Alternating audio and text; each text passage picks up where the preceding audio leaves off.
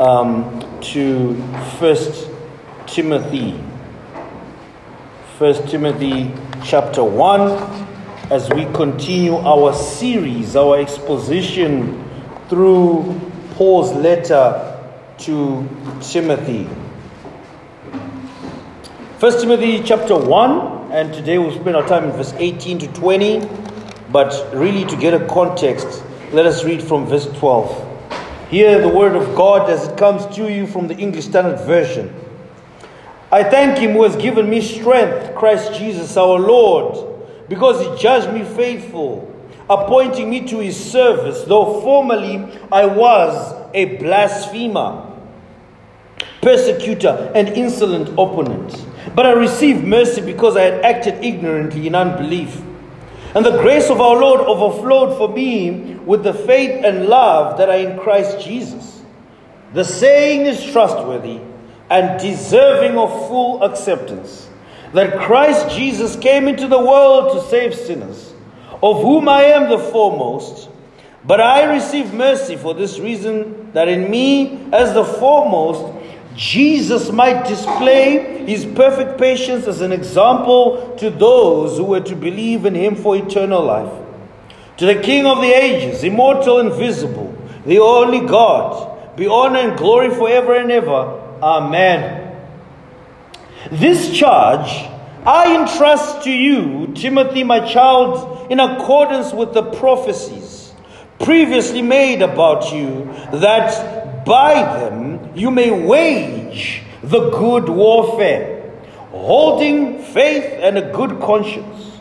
By rejecting this, some have made shipwreck of their faith, among whom are Hymenaeus and Alexander, whom I have handed over to Satan that they may learn not to blaspheme.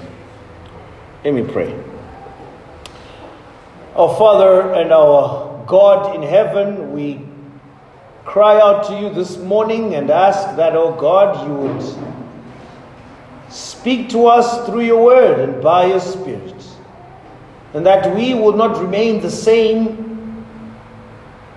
That if, as we walk out of these doors, we would not uh, still be in our slumber and still be resolved to live in um, rebellion. Or we pray that you would change us,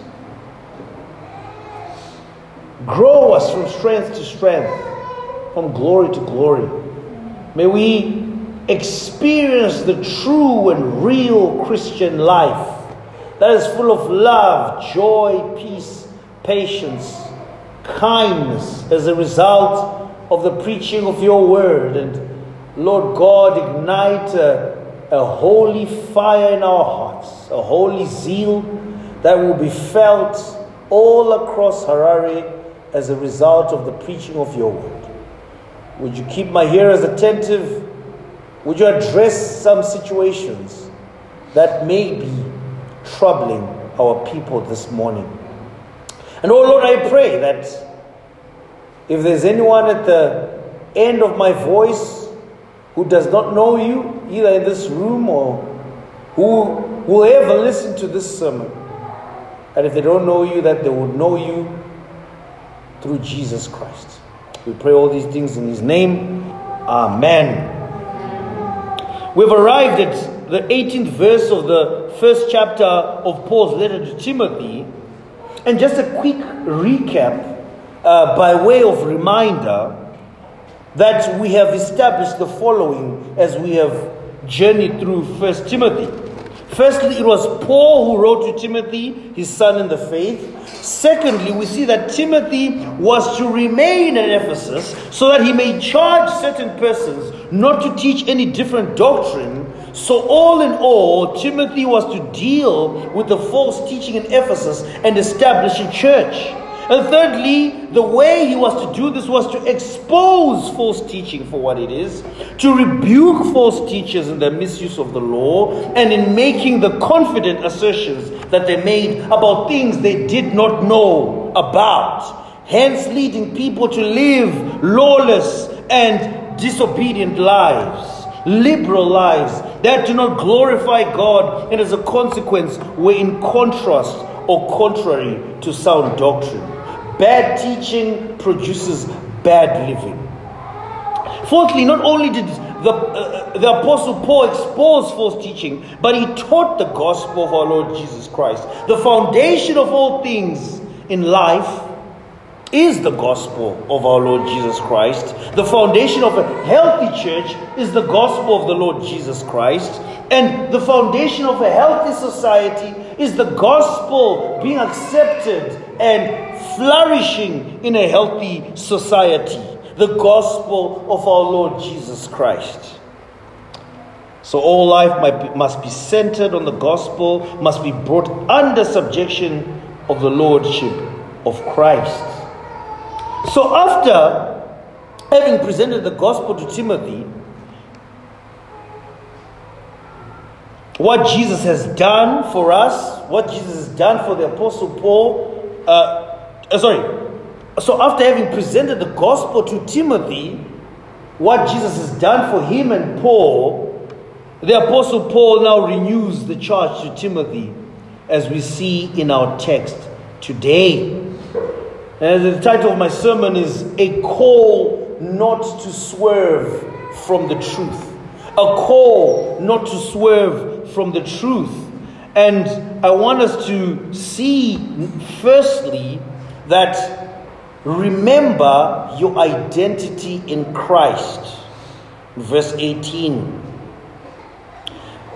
Secondly, I want us uh, to see that we must remain steadfast in Christ. And lastly, refuse to live contrary to your call. But even before we get into any exposition, dear friends, I want to start by laying a foundation, by way of introduction, that the Christian life is warfare.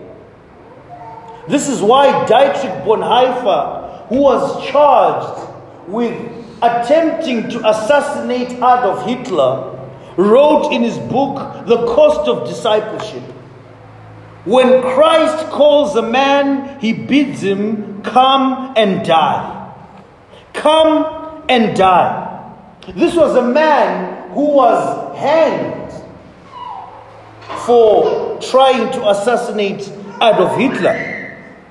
From the day one is born to the day they are taken home to be with the Lord Jesus Christ, it is war on every front.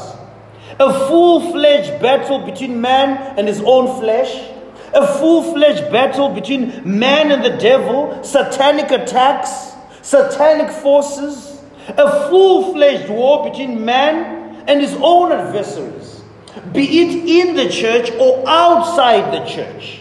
A battle that is lifelong with consequences of sin, diseases, illness, decay, loss of life, failure, disappointment.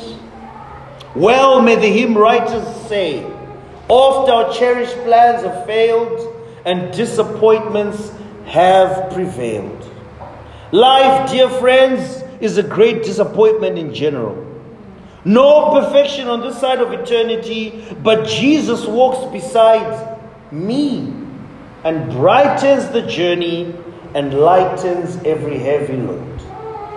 By way of introduction, this will help us understand why Paul was renewing this charge to Timothy, who may have faced a lot of trouble in the church, who may have faced a lot of discouragement. So, firstly, I want us to see in our call not to swerve from the truth, as I'm addressing you, brethren. Number one, remember your identity in Christ. Verse 18 This charge I entrust you, Timothy, my child, in accordance with the prophecies previously made about you, that by them you may wage the good warfare. Time and time again, we need to be reminded that our identity in Christ, especially in the midst of discouragement, false teaching, and just troubled times. That our identity is in Christ. If you are a Christian, your identity is founded in Christ. 2 Corinthians 5:17 Therefore if anyone is in Christ he's a new creation. The old has passed away behold the new has come. You're a completely new creature. Your identity has changed. Your citizenship has changed. New life. Colossians 3 1, 3 verse 1 to 4, where Paul is really and truly exhorting the Christians or charging the Christians to put on the new self. He says, If then you have been raised with Christ, seek the things that are above, where Christ is at the right hand, he's seated at the right hand of God. Set your minds on the things that are above, not on the things that are on earth. Verse 3, our main focus. For you have died, and your life is hidden with Christ in God. When Christ, who is your life, appears, then you also will appear with him in glory. New life in Christ, hidden. There's a picture there. That is, Christ is all encompassing of his children, of his people. You are hidden in him Therefore, then the Father, it pleased the Father to crush the Son. He took upon the wrath of God for you. But not only that, you are in Christ, you are hidden for eternity. Nothing can snatch you out of His grasp. Nothing can snatch you out of His sovereign covering. Rock of ages, cleft for me, let me hide myself in thee. And this is what the Apostle Paul is encouraging or exhorting Timothy. He's encouraging this elder, his true son in the faith, that despite discouragements that you see in the church, despite false teaching, despite problems in the church and people causing havoc, I charge you, this charge, I entrust to you, Timothy, my child, in accordance with the prophecies previously made about you. Now, this word charge is quite a prominent feature. If you look at verse 3 there, as I urged you when I was going to Macedonia, remain in Ephesus so that you may charge certain persons. Verse 5 The aim of our, of our charge is love. Verse 18 The charge. So you see, there's military language, there's language of subordination, of commandeering. Like, young man, I charge you to s- submit to authority. I charge you to discharge your duties as a soldier of Christ. And this charge is really, he's reminding the Timothy that you are under the Lord Jesus Christ. I, as an apostle Paul, am charging you in the Lord. I entrust this to you, this great deposit of the gospel, to continue the work that I told you to do. Now, because of his identity in Christ, first and foremost, his salvation in Christ, he was to A, remember to discharge his duties as a faithful soldier in Christ. Turn with me to 2 Timothy chapter 2. 2 Timothy chapter 2, verse 1 to 4.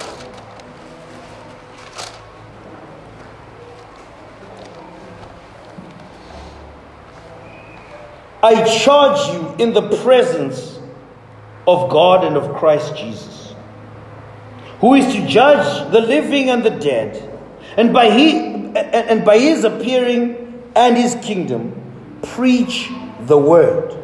Be ready in season and out of season. Reprove, rebuke, and exhort with complete patience and teaching. 2 Timothy 2, verse 1 to 4. You then, my child, be strengthened by the grace that is in Christ Jesus, and what you have heard from me in the presence of many witnesses. Entrust to faithful men you see, this language, this charge, I entrust you because of the identity that you have in Christ. So, first and foremost, we see that a minister of the gospel must be converted. You're just not a minister, you must be a Christian.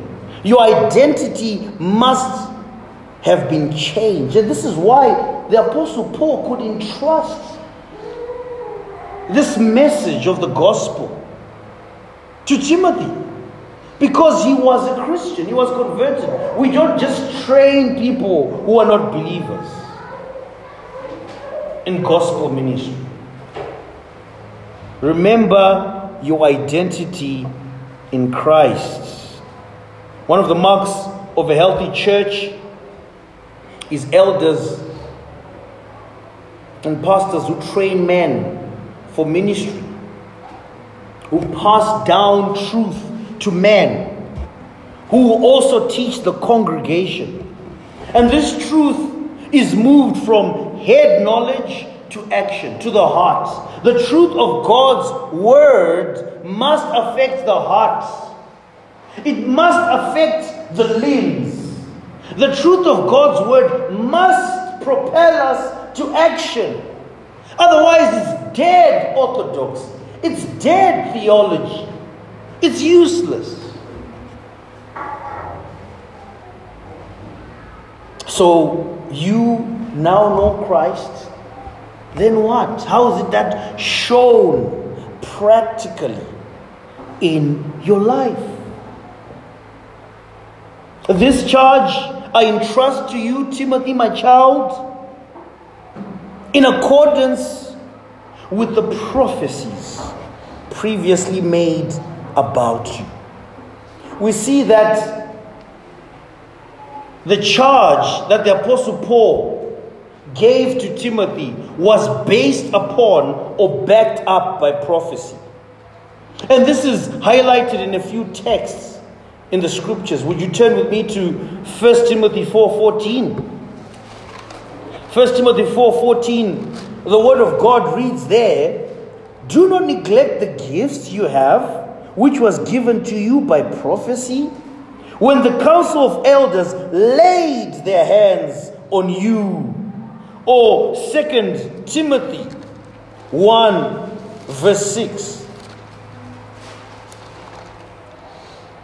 For this reason, I remind you to fan into flame the gift of God, which is in you through the laying on of my. So we see that this charge was not only based on his identity in Christ, but there was prophecy about this man Timothy. There was a special call. He was he was meant to be part of this work.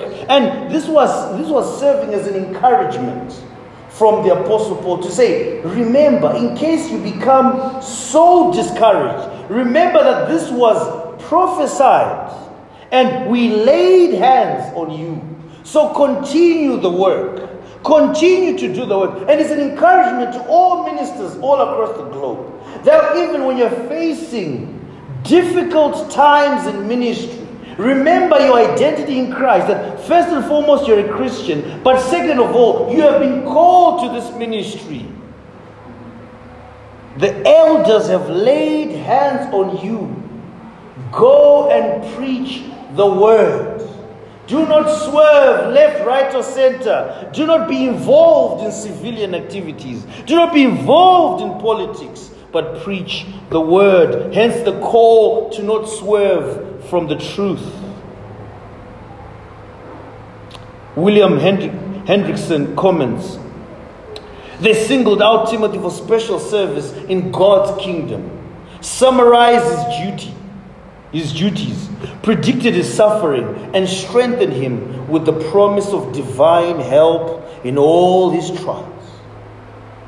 For the preacher, sorry, for the Christian preacher or non preacher alike, listen to this encouragement God will aid you in times of trial. And the scriptures attest to that. As you are living the Christian life, as you read this text, you may be tempted to think, no, this is for the this is only for pastors. No, it's for you. Scriptures are for us. And so God will aid you in times of discouragement. So as for you not to swerve from the truth. Because we can easily be discouraged, easily fall out of line, easily miss the mark.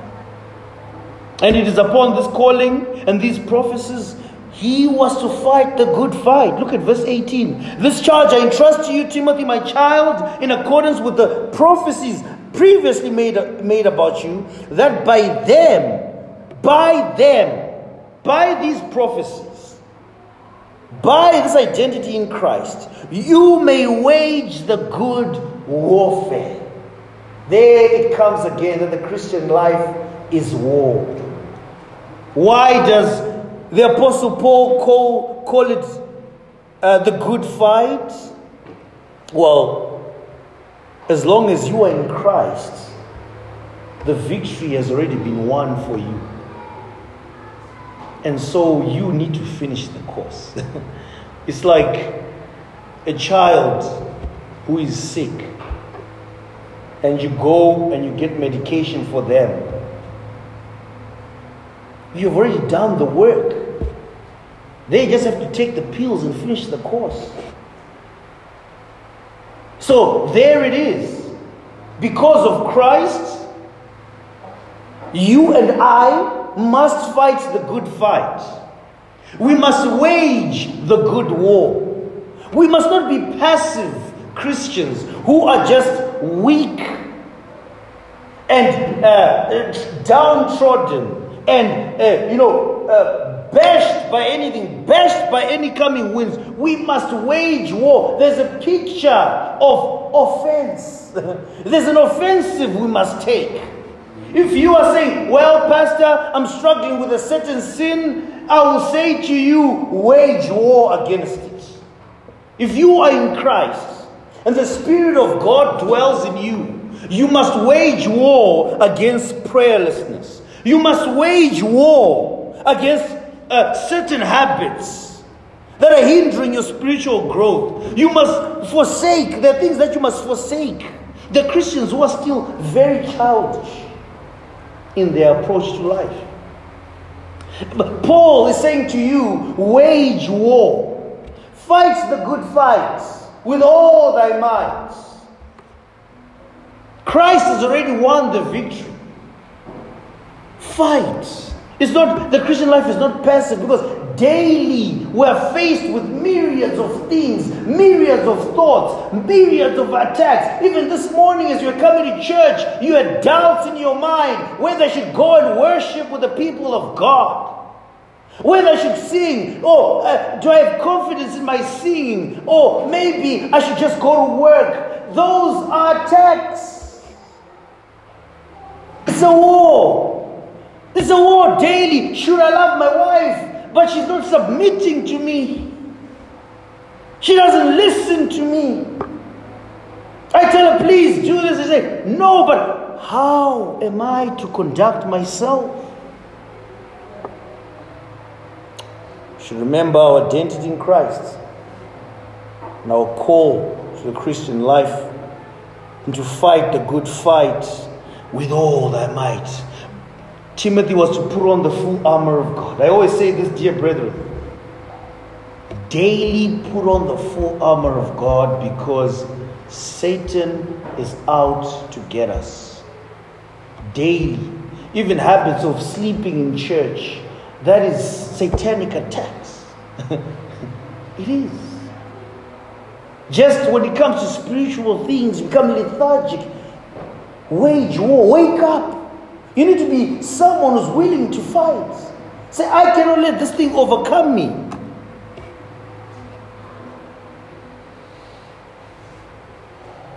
Let us look then a call to not swerve from the truth. Verse 19, which is to remain. So you remember your identity in Christ as I have demonstrated there by the grace of God. Now you are to remain steadfast in Christ. There is a, a staying put. Verse 19 holding faith and a good conscience. By rejecting this, some have made shipwreck of their faith.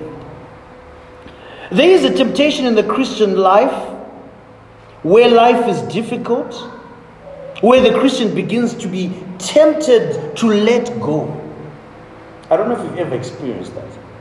Tempted to give up on life, to give up on everything, to just say, let me just give in to sin and live like those people.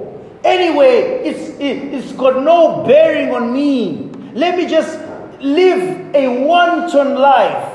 I could just run away and no one will ever know where I am. That's a, that, that's a call, a temptation to swear from the truth. When that happens, temptation is then to give in to sin. When somebody is discouraged, they want to let go. Temptation is to uh, then give in to false teaching. We must be careful when we are at our weakest to be watchful of our lives and what we believe. Because that's when false teaching comes in. When you've lost a job, you've lost someone, things are not going well in your life, that is when you're at your weakest. You need to be most watchful.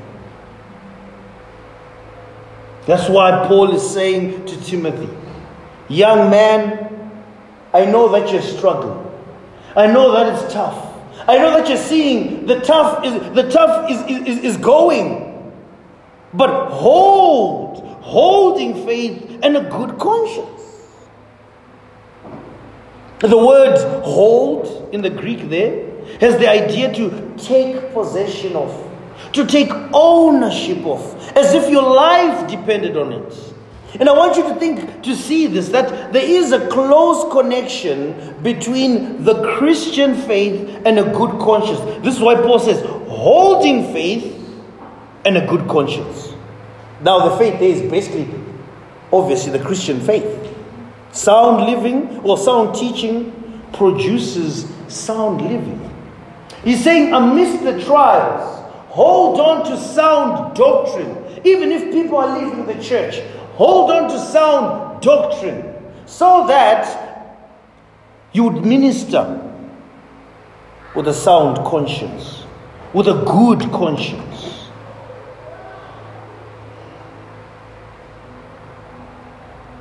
There is a connection.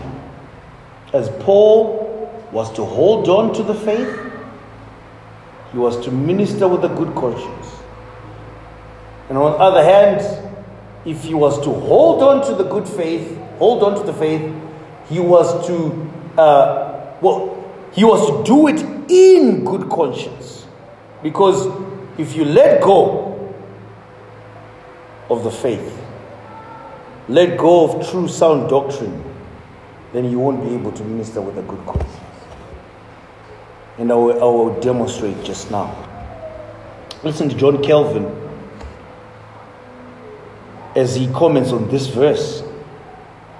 He says, on the other hand, the punishment of a bad conscience is turning aside from the path of duty.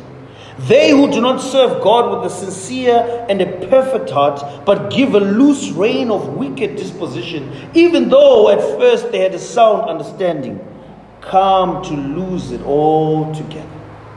Which is why you see at the second half of the verse in verse 19, holding faith and a good conscience, by rejecting this, some have made shipwreck of their faith. And that's what John Calvin is commenting. Let me apply this. I'll apply it to the pastor first and then to the ordinary member. First of all, a pastor who is not teaching with a good conscience is likely to abandon expository preaching and resort to jokes and gimmicks and stories. And when he does that, he will drift further and further from the truth and begin to preach things that are powerless. No conviction. So that's why we must remain steadfast in Christ. We must remain holding the faith, taking ownership of the faith, praying. It's not legalism. One man said of his, of his hypocritical pastor, he's such a good preacher, he should never get out of the pulpit. But he's such a poor Christian, he should never get into the pulpit. Your doctrine and your life match. If you say, I'm one thing here, and then behind the scenes, you're someone else, you're doing a disservice to God and His people. I'm, I, am just someone in front of people. They have to see me as a respectable man. But when you're elsewhere where people cannot see you, you are living like a resident of hell. Conscience is very important in the Christian life. Let me apply to the church member. A church member who is living a double life cannot minister with a good conscience. In fact, if they are in sin, they will do all they can to avoid fellowship, to avoid worship, to avoid friends, to avoid the church, even church activities. However, on the other side of the coin, even if they are serving seemingly in a good conscience, but they are living in a double life of hypocrisy, it is not too long before God reveals what they were doing. This is what Paul is saying. Some have made a shipwreck of their faith by rejecting service with a good conscience. A clear conscience. When we talk about a good conscience, we're talking about someone who's living a life of integrity. A life who can, it was one who can come before God and say, God, you know my heart, you know my activities during this week. Vindicate me. And you know my disposition towards you.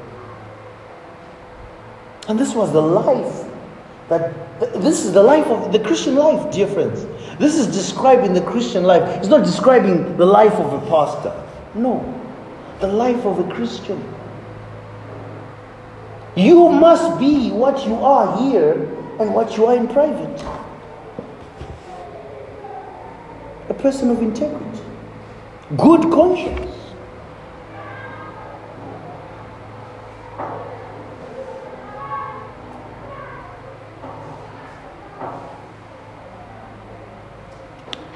Being with a good conscience is freeing because you know that you are teaching the truth and you're striving by the help of the Lord to live in accordance with sound doctrine.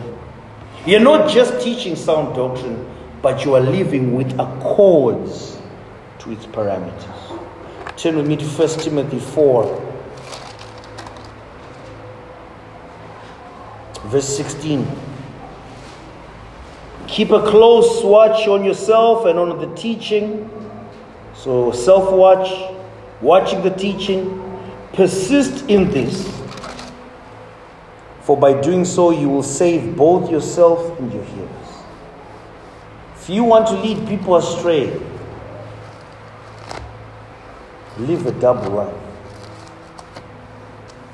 God will expose you. As we see here, Paul says, Some have made a shipwreck of their faith. I'll just do small small thoughts there. Do not aggravate your tender conscience by meddling in wickedness. You see, when you leave the door open for sin, what it does is that it hardens your heart. There is a hardening, and before you know it, you are no longer as effective as you were for Christ. That is making a shipwreck of your faith. When you open the door for certain things that will soil your soul or soil your conscience, you can feel powerless before God. You can feel like I cannot stand before a holy God. And for sure, because God does not dwell with sin or evil or darkness. And that is why there has to be a watchfulness that is there as a Christian. Watch your appetites. Watch the people you're hanging out with. Watch the things that entertain you. Watch your conversations. And watch when you begin to disdain the preaching of God's word, prayer, you have entered into temptation. The shipwreck thing is not about you losing your salvation. As Paul himself had been in many shipwrecks, he knows that the boat is unfixable. Sometimes there are Christians who have destroyed their own testimonies, such that from the time they sinned until they die, their lives have not been the same. Even as they repent, as for God will forgive you, God will forgive you. Yes, but you have made a ship, you have made a mess of it.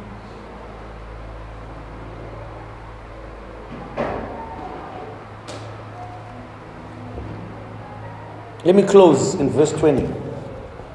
I won't uh, do the whole thing because I want to really focus on church discipline using this verse the next time out. Verse 20. Among whom are Hymenaeus and Alexander, whom I have handed over to Satan that they may learn not to blaspheme. And the third call for you, dear friends, this morning is refuse to live contrary to your call. And this is exactly what Hymenaeus and Alexander failed to do. Loose living caused two individuals to be excommunicated. They made a shipwreck of their faith. They got excommunicated. And the call is that refuse to live this way, not only to be that, that you're afraid of being found out, because there's some people say, I just want to live for the eyes of the pastor. I want to live for the eyes of the Christian. No, live for the eyes of God. So that you won't swerve from the truth. So that when Jesus returns, he will say to you, Good and faithful servants. Don't run the race because you want Mangisi to see you. You want Felix to see that, oh, this is a holy man. No. Refuse to live contrary. Refuse to be an example such as these guys.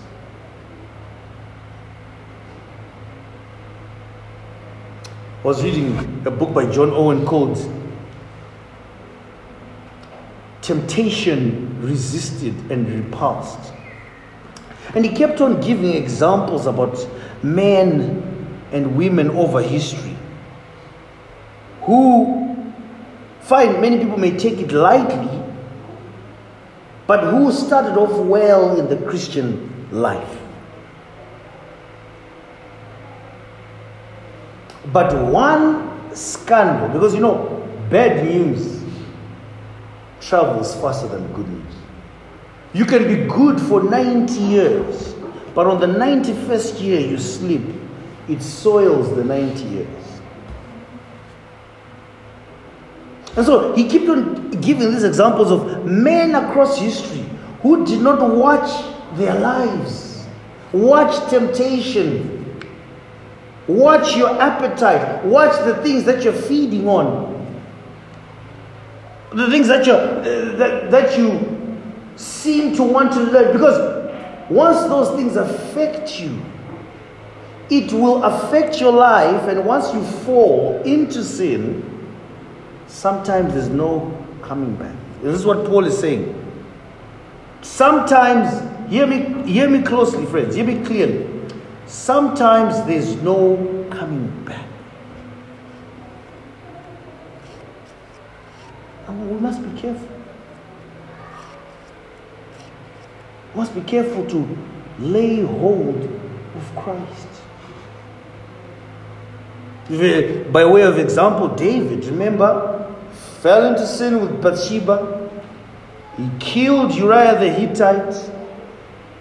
His baby died, the one that was born to uh, Bathsheba. Of course, he repented when the prophet Nathan confronted him. But his life went downhill. It never ascended. That's why we have to keep a good conscience, fighting the good fight, living above our circumstances, as Laura Status says. Live above your circumstances, do not sin.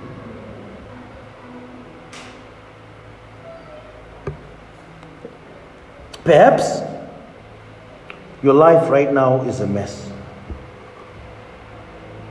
Perhaps you have been living a double life. Or perhaps it's already a shipwreck. I call you today to return to the Lord Jesus Christ. I call you to surrender all self righteousness, all self worth, and go back to Christ.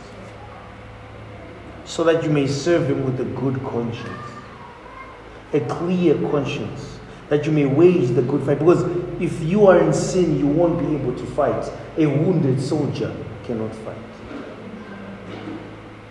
You need to go to God and say, Lord, help so as to not swerve from the truth, so as to not make a shipwreck of my faith and so as to not be handed over to Satan.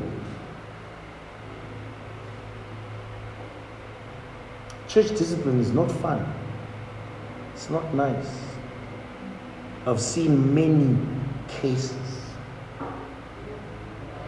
People ruining their lives and their testimonies over holding on to sin.